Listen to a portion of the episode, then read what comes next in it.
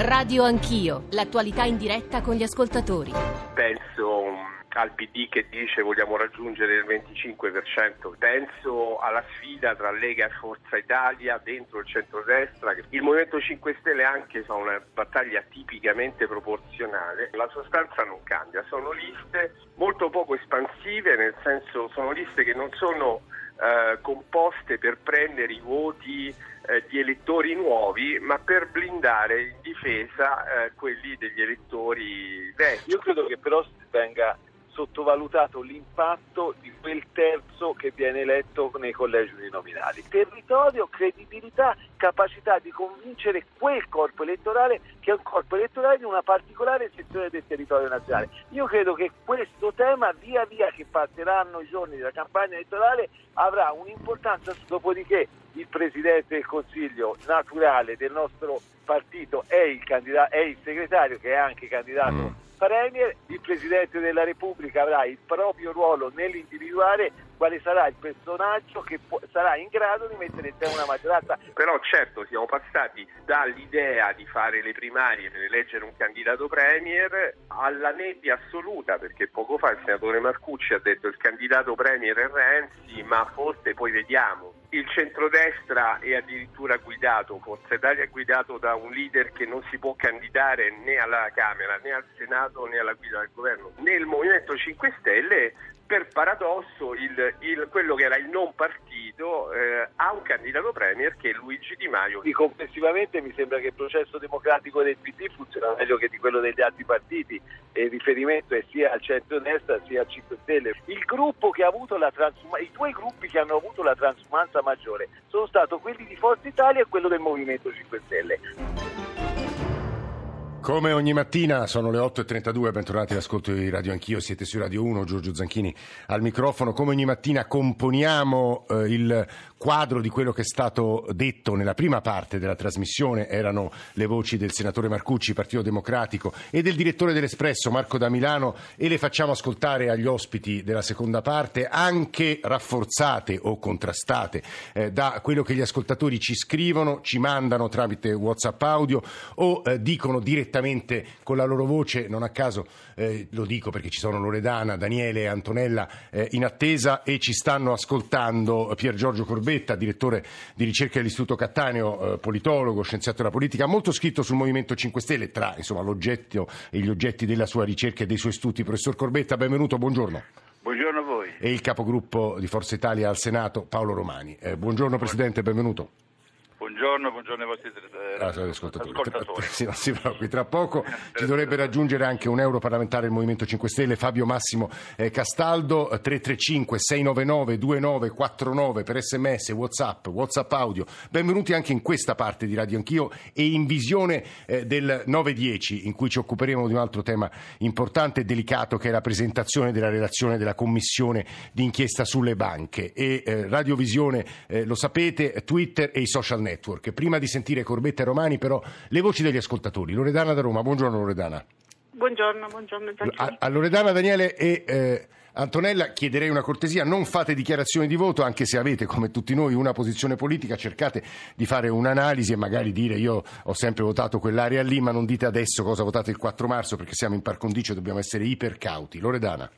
Ok, perfetto. quindi, quindi tutta una finzione me, totale, proviamo. Lo so, eh. Per me è molto semplice, io sono sempre stata tesserata PD, eh, dovevo, devo, diciamo, la, la, il tesseramento chiude domani, il 31 per il 2017, il mio segretario di circolo mi ha chiamato e mi ha detto che fai, rinnovi, visto che ho aspettato fino all'ultimo, io sabato ho detto sì, va bene, passerò martedì mattina, questa mattina, a rinnovare. Domenica sera ho deciso di non rinnovare la tessera perché non è diciamo, sono stata nel Partito Democratico dall'inizio, da, dal Circo Massimo con Veltroni, tutte queste cose. Um, si è trasformato in una maniera in cui pian piano ho seguito queste trasformazioni e mi sono anche adattata. Ho detto va bene, Jobs Act, va bene, va bene questo, però ci sono i diritti civili, abbiamo fatto questo, abbiamo fatto quell'altro, quindi va bene.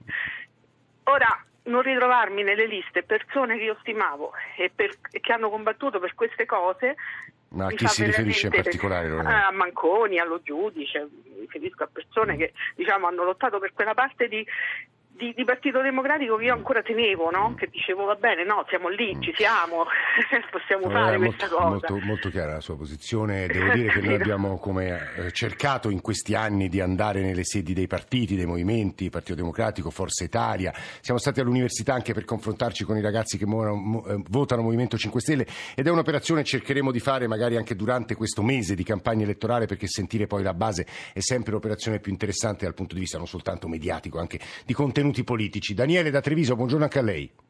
Buongiorno dottor Zanchini, sono Daniele da Treviso, sì, sì, 62 anni e ho sempre votato centrodestra. Sì. Quello che eh, veramente cioè, no, ho, vorrei dire mi scandalizza, ma mi sembra esagerato, ma non troppo, è che sento tutti quanti politici, da una parte e dall'altra, parlare di eh, programmi che spesso saranno irrealizzabili, aumenti di pensione, aumenti di qua, aumenti di su, sì. eccetera. Nessuno, o, o, meglio, tutti parlano e si lamentano dell'astensionismo. Sì. Nessuno però di questi rappresentanti politici dice che si dovrebbe abbassare i costi dei Camera e Senato è improponibile certi stipendi che prendono dipendenti, che prendono loro, soprattutto i benefit che hanno, ove noi nella sanità, io ho prenotato ieri una visita abbastanza urgente, ce l'ho fra 45 giorni, un onorevole basta che alzi il telefono e ce l'ha domani mattina gratis perché paghiamo noi. Ecco, allora l'astensionismo è anche questo, mm, dire mm, fate quello che dico e non fate, e, e non fate quello che faccio. Ecco, questo, questo, è una vecchia storia sì, questa qua. Guardi Daniele, su questo eh, in realtà moltissimo potremmo dire, poi magari il senatore Romani eh, vorrà aggiungere qualcosa perché abbiamo dedicato tante trasmissioni, ma non soltanto noi, tutti gli approfondimenti di Radio 1 al tema del rapporto fra elettorato e quella che è stata definita la casta e come eh, la classe politica, le classi dirigenziali italiane hanno risposto a critiche quali quella di Daniele, perché qualcosa è stato fatto, poi da ultimo c'è stato alla Camera soprattutto sugli stipendi della Camera, un ritorno al passato, definiamolo così, ma insomma anche su questo dovremmo spendere molte molte parole e molti minuti e proveremo magari a farlo prima delle elezioni. Infine Antonella da Milano e poi andiamo dai nostri ospiti. Antonella, buongiorno. Buongiorno, buongiorno a tutti. Ma avrei due mh, mm, commenti da, da, fare principalmente in relazione a ciò che è stato eh, detto sinora. Eh, ossia, ho molto apprezzato eh, ciò che Loredana ha dichiarato, ossia che ha fatto una scelta di mm. non uh, rinnovamento sì. della, della, sua tessera, perché ritengo che sia inutile che gli elettori del PD continuino a lamentarsi della scarsa rappresentatività del loro partito, del fatto che vengano scelti soltanto i fedelissimi del segretario, a prescindere dal radicamento sul territorio. Io penso che ormai il PD abbia dimostrato nei fatti di essere ampiamente orientato verso destra, probabilmente anche in vista di possibili alleanze con Forza Italia. Quindi personalmente ritengo che noi elettori non dobbiamo soltanto lamentarci, mi ci metto dentro anch'io, ma dobbiamo se siamo insoddisfatti del nostro partito, guardarci intorno per dare forza ad altre formazioni politiche, nel caso del PD ad altre formazioni che a sinistra del PD cercano di rappresentare i cittadini e, a, e, di promuovere istanze di cambiamento secondo principi di equità e di giustizia sociale. Mm, mm, mm, secondo perché, eh, perché molti si lamentano che, che, queste sono le istanze non più rappresentate nell'ambito del PD. Eh. Secondo commento eh, che volevo fare riguarda invece l'astensionismo. Eh. Allora io direi che è un pro forma da parte di molti lamentarsi e preoccuparsi o dichiarare di essere preoccupati per l'astensionismo. Eh. Direi che è un approccio molto ipo- ipocrita perché, perché dice? Perché ehm, i seggi parlamentari vengono comunque assegnati sulla base dei votanti, quindi anche se il 90%, sì. il 99% sì, sì, no, capisco, capisco questa posizione. Votare, eh, eh. il Parlamento avrebbe... Sì, sì, è una lettura molto cinica diciamo, dell'interpretazione che i politici potrebbero dare del dato dell'astensione, cioè grandi lamentele all'indomani delle elezioni, analisi sul, sul perché il Paese è così disincantato, però poi il potere si esercita. Ora no, non abbiamo tempo di approfondire un'altra questione, che è questa questione che è molto importante, nel frattempo ci ha raggiunto anche eh, l'onorevole Castaldo che saluta, salutiamo, Fabio Massimo Massimo Castaldo, benvenuto, buongiorno. Grazie, buongiorno a voi. Però cominciamo, prima di andare al senatore Romani, a mettere un po' d'ordine. Eh, obiettivamente molte cose sono state dette, il professor Corbetta ha sentito le parole di Marcucci e da Milano, quello che dicono i nostri ascoltatori. Forse la domanda di partenza però, Corbetta, riguarda questa campagna elettorale all'indomani della chiusura delle liste, che molti vinti e vincitori ci hanno consegnato, molto disincanto, dicevo, forse molto cinismo, però con realismo bisogna dire che i leader vogliono avere il controllo di chi verrà eletto. Professor Corbetta. Sì, il fatto sul quale secondo me ci si è soffermati troppo poco nei commenti è la profonda mutazione che è intervenuta all'interno del Partito Democratico, che è la più importante in questa, eh, diciamo, eh, come cambiamento in questa fase della presentazione delle liste. Le primarie per la scelta, la selezione dei candidati parlamentari che vennero fatte nel dicembre 12, quando il partito era sotto la guida di Bersani, sono completamente scomparse.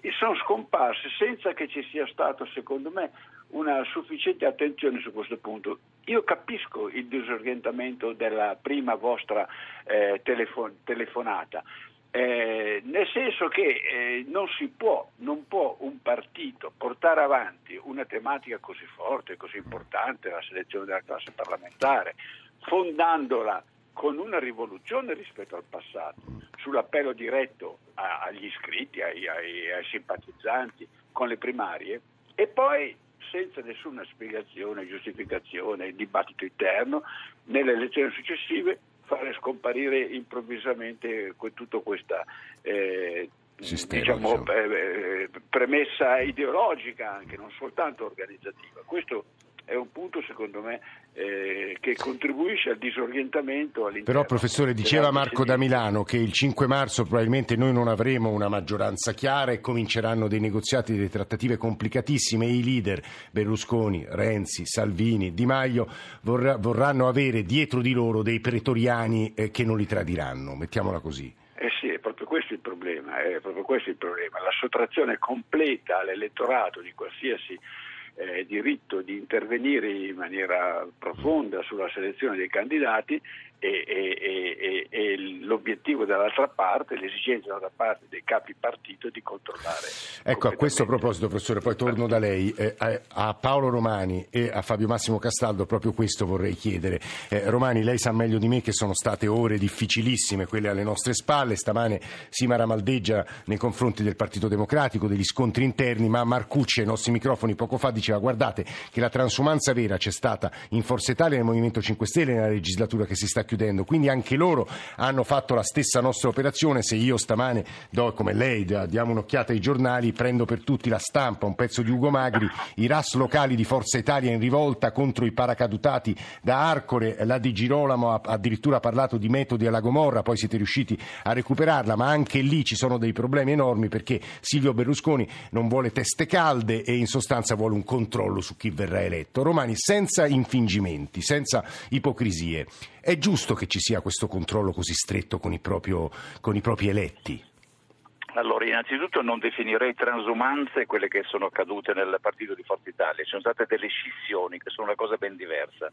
Ci fu una scissione all'epoca del governo Letta, una parte del gruppo parlamentare decise di appoggiare il governo, quindi non fu una transumanza, cioè il passaggio individuale dei singoli parlamentari dal Movimento sì. 5 Stelle, come ad esempio è accaduto ad altri gruppi parlamentari. E poi ci fu una seconda e addirittura una terza scissione, quella di Fitta e quella di Verdini. Quindi ci furono delle scelte, se volete, politiche che furono alla base della, eh, diciamo, della diminuzione del gruppo parlamentare di Forza Italia. Ovviamente queste scissioni non hanno portato bene a coloro che hanno voluto quell'operazione politica e Forza Italia man mano nell'ultima parte della legislatura ha parzialmente recuperato coloro che, sono, che, se ne erano andati. Quindi un problema completamente diverso. Secondo, eh, ho sentito l'analisi del professore, sì. guardate che questo sistema elettorale ha obbligato le segreterie dei partiti che hanno sempre deciso le candidature, io capisco tutto il dibattito, ma alla fine c'è qualcuno che deve decidere chi viene candidato. E, e anche col Mattarellum avveniva, ricordiamolo, questo esatto, impone, impone il principio della territorialità. Guardate che in Forza Italia c'è stato forse il caso che avete evocato sì. della Tegerolamo, ma sono stati casi molto molto molto limitati e quindi abbiamo rispettato nel 99% dei casi la territorialità. I coordinatori regionali sono venuti al tavolo che voi stessi eh. giornalisti avete oh, Oddio Presidente, io stamane leggo però di molte dimissioni, rivolta a Lecce, rivolta nelle Marche, tutti i coordinatori. Non abbiamo condiviso il tavolo, ha verificato la qualità delle persone che venivano proposte, non sono state condivise, è come se fosse una Cassazione, c'è un giudizio esterno che non si fa Dice questo non va bene, meglio in politiche no, territoriali. Sì. La qualità alle volte non è stata quella che ci dovrebbe essere, sono state cambiate con persone del territorio, è stata fatta un'analisi sul territorio e su quella base sono state fatte scelte diverse. Questo per rispettare gli iscritti del partito di Forza Italia, non anche coloro che oggi temporaneamente lo dirigono a livello locale e io penso che sia stato fatto un ottimo lavoro. Mm. Dopodiché, come sempre avviene, eh, io faccio il caso della Boschi nel Trentino, Alto Adige, ci sono delle personalità politiche che per mille motivi, nel nostro caso pochissime, però Sgarbi, Scilipoti vanno in territori lontani dai loro. Hanno motivo eh. di essere possibilmente rieletti. Eh, Sgarbi, ad esempio, fa la battaglia contro locale contro, contro, Di Maio. Ci eh. piaceva questa tensione. Eh, eh. Ovviamente Sgarbi ha detto sì, io la faccio, so di essere in un collegio chiaramente perdente mi date la possibilità comunque di sopravvivere e lo recuperate perdere, e non si recupera, sì. ma sono operazioni singole fatte su listini proporzionali che sono quelli che meno hanno aderenza col territorio. Io ritengo che complessivamente sia stato fatto un buon lavoro nel rispetto proprio della filosofia di questa legge elettorale. È Paolo Romani, capogruppo di Forza Italia al Senato che sta parlando. 30 secondi e poi vado da, da Castaldo. Romani, eh, Marcucci evocava l'idea di riformare il Rosatellum all'indomani delle elezioni del 4 marzo perché il risultato sarà la paralisi. È un'ipotesi realistica, Presidente? Io penso che sia una buona legge elettorale perché ah. concilia un principio maggioritario parziale di un terzo, concilia il principio della territorialità come le dicevo prima, ah. concilia un criterio proporzionale che è l'unico che rispetta la volontà degli elettori. Però mi, nei 30 secondi sì. mi lasci rispondere anche al suo eh, eh, ascoltatore, eh. ascoltatore sì. di Treviso. Eh, dico a lui, non è vero che un parlamentare possa alzare il telefono e saltare code. Io sono stato recentemente per motivi familiari in molti ospedali, ho rispettato le code, ho fatto le code, la casta ha tanti privilegi, può darsi, non ha sicuramente quello di eh, passare avanti ai cittadini nel servizio sanitario nazionale, non ha macchine blu, non ha tutte, tutto quello che abitualmente si scrive. Sicuramente qualcosa va messo a posto e sicuramente gli stipendi nelle due istituzioni, Camera e Senato, soprattutto dei dipendenti, sono forse eccessivamente alti rispetto al settore privato, ma non ci sono tutti i privilegi che lui pensa che ci siano. Fabio Massimo Castaldo, europarlamentare del Movimento 5 Stelle, questa trasmissione cerca di essere sempre corretta anche nei confronti della classe politica e quindi eh, non, di nuovo uso questo verbo, maramaldeggiare eh, laddove eh, i giornali stamattina ci aiuterebbero e ci permetterebbero di farlo perché uno dei tanti giornali italiani stamane titola i pasticci eh, delle candidature del Movimento 5 Stelle, stamane cerchiamo di non fare sconti a nessuno, abbiamo parlato del Partito Democratico, abbiamo parlato di Forza Italia, eh, stamane qualche giornale insiste sugli errori che anche voi avete commesso ieri con un candidato, con un contro Renzi che era un ex renziano, con un generale, anzi un ammiraglio che si è rivelato essere un membro di un consiglio comunale di centrosinistra e quindi è caduto dopo 45 minuti, cioè anche voi avete commesso degli errori, Castaldo. Ma guardi, innanzitutto io eh, vorrei sottolineare una cosa, non credo che un'esperienza come la nostra, delle regole molto ferre come le nostre e un'apertura fortissima nei confronti poi della nostra base, dei nostri attivisti, possa essere paragonata alle operazioni fatte dei partiti. Ci può essere stata qualche imperfezione, per carità, eh, siamo intervenuti poi nella maggior parte dei casi eh, molto molto eh, rapidamente per sanarla. Eh, ma siete intervenuti o è intervenuto Di Maio, Di Maio Grillo Casaleggio, quindi anche lì allora, c'è stata una... Sì. Mi perdoni, vada, vada. il nostro regolamento è estremamente chiaro. Noi abbiamo aperto tutta la selezione dei nostri candidati alle, eh, per, le, per il plurinominale, quindi per i collegi proporzionali, alla nostra base. E nel caso invece degli uninominali si è fatta una scelta diversa, la, si è puntato molto sull'apertura alla società civile, anche a persone che eh, teoricamente non avevano i requisiti dello, dello stesso plurinominale, ma che potessero rappresentare al meglio quella parte di società, quella parte di mondo accademico, di ricerca, di, ehm, di mondo imprenditoriale, eh, che poteva a nostro avviso essere molto importante per noi eh, da associare alla nostra proposta politica. Però, però Castaldo, poi la faccio finire, posso muovere anche, anche a lei delle obiezioni, io qui rubo eh, una pagina che Il Messaggero, che è un giornale non sempre benevolo nei vostri confronti, ma altri giornali potrei citare, elenca un po' dei nomi... Benevolo è. Va bene, diciamo che spesso cattivo nei vostri confronti, ha ragione, però elenca alcuni dei nomi che candiderete all'uninominale e si scopre che Claudio Consolo è un giurista che collaborava col governo Berlusconi, che Alessia D'Alessandro collaborava con la Merkel, cioè è molto, e lo capisco che sia molto difficile trovare delle figure che non abbiano passato, mettiamola così, Castaldo. Ma, ma scusi, ma dobbiamo stigmatizzare degli esperti che abbiano messo a disposizione in passato dal punto di vista tecnico, attenzione, sì. non, non, politico, la propria competenza eh, rispetto eh, ad altri soggetti politici. Io non credo, ci avete sempre accusato di essere troppo chiusi, adesso che ci apriamo ci accusate di essere eh, troppo aperti. Io penso che, eh, come sempre, l'equilibrio sta nel mezzo. Si tratta di persone che legittimamente hanno messo al servizio, eh, dal punto di vista tecnico e professionale, le proprie competenze rispetto sì a partiti, eh, soggetti, altre esperienze, non, non, ci vedo assolutamente niente di male. Eh, poi ecco, sottolineo una cosa che è molto importante, noi siamo gli unici che hanno fatto delle vere elezioni primarie, le abbiamo fatte cioè online, parlamentari. delle parlamentari. Mm. Abbiamo ovviamente in alcuni casi dovuto escludere delle persone perché non rispettavano quei requisiti che avevamo messo o in alcuni altri casi avevano espresso dei giudizi estremamente pesanti nei confronti del Movimento 5 Stelle quindi giustamente per tutelare ovviamente noi stessi qualche piccola esclusione è stata fatta, ma globalmente le posso mm. assicurare che c'è un, stato un grosso riscontro.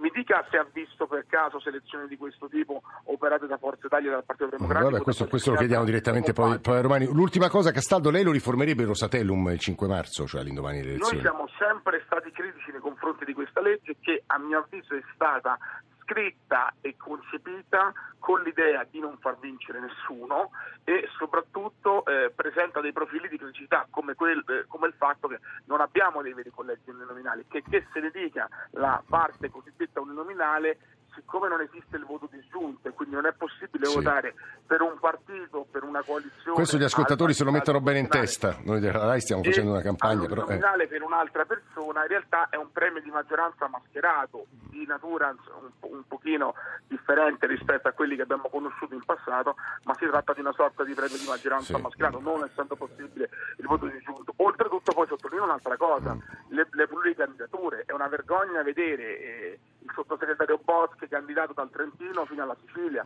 dove la territorialità lì, cinque collegi plurinominali diversi. Fabio Massimo Castaldo, è, è, è, molto chiaro questo punto e queste critiche europarlamentari del Movimento 5 Stelle, abbiamo eh, tre minuti e mezzo. Pier Giorgio Corbetta, che cosa ci consegna quello che è accaduto sino a ieri sera come lezione?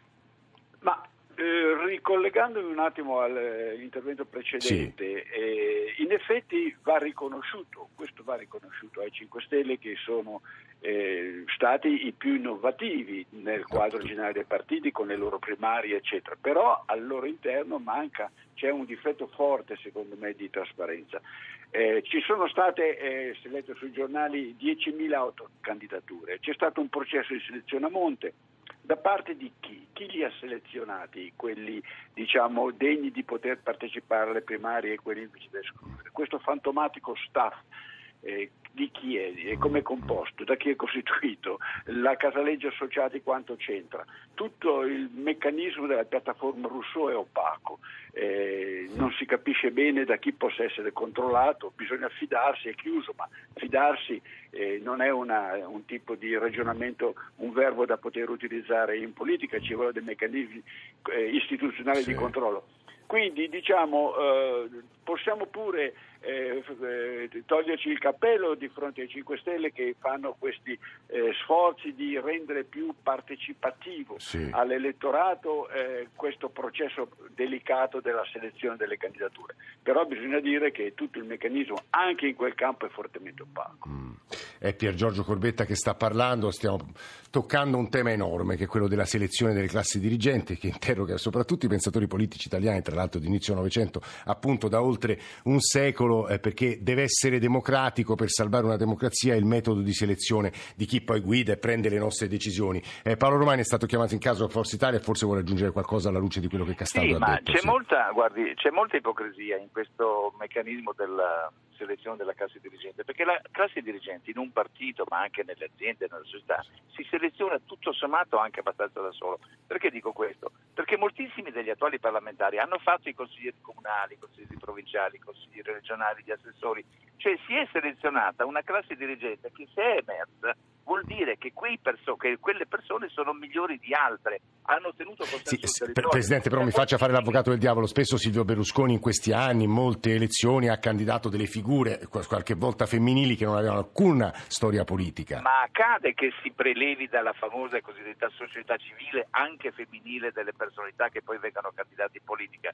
ma nella grandissima, parte, grandissima maggioranza dei, dei casi mm. si selezionano persone che hanno già fatto politica, cioè quello ha fatto bene il consigliere comunale, il sindaco, il consigliere regionale, sì, ha ottenuto consenso sul territorio e proprio con questo meccanismo di questa legge elettorale si è andati verso questo tipo di persone, perché questo è stato fatto. La famosa Cassazione, che è molto meno opaca della piattaforma russo, è composta da persone che hanno militato nel partito per moltissimi anni e scusatemi, queste famose parlamentari di poche centinaia di voti non penso che possano sostituire processi democratici o meccanismi trasparenti quali quelli che sto certo. cercando di descrivere. Io penso che quei 100 voti o quei 1000 voti che hanno preso consiglieri comunali e consiglieri regionali siano molto più importanti di qualsiasi piattaforma. Mm.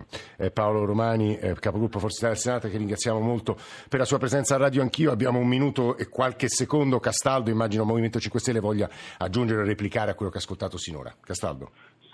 Molto velocemente, innanzitutto non è vero che si tratta di pochi click, ma invece c'è stata comunque una partecipazione molto considerevole, se i candidati sono stati 10.000, cioè gli elettori sono stati sicuramente molti di più e, e, e presto pubblicheremo anche dei dati a integrare. Nessuna forma di selezione, qui semmai è accaduto in alcuni casi, come prevede il nostro statuto, che il capo politico, ovvero il nostro candidato premier Luigi Di Maio, abbia deciso di far escludere alcune persone perché in base a segnalazioni oggettive e concordanti non rispettavano i requisiti fondamentali. Io mi dispiace, ma quindi devo rigettare l'accusa di eh, scarsa trasparenza e di opacità perché al contrario la piattaforma, lo ricordo, è stata certificata anche da società esterne, quindi non è assolutamente vero eh, che ci sono criticità da questo punto di vista, al contrario è stato sicuramente il voto tra tutte le forze politiche più partecipato e più aperto alla nostra Castaldo, grazie, grazie a Paolo Romani, grazie a Pier Giorgio Corbetta. Eh, noi ci fermiamo qui sull'analisi delle liste elettorali, ma subito dopo il GR1 delle 9 ci occuperemo di una questione molto importante perché oggi viene presentata la relazione della Commissione sulle banche. 335 699 2949, quindi se di banche volete parlare fatecelo, fa, scriveteci e intervenite tra le 9 e le 10, ma adesso le ultime notizie ci risentiamo tra una decina di minuti.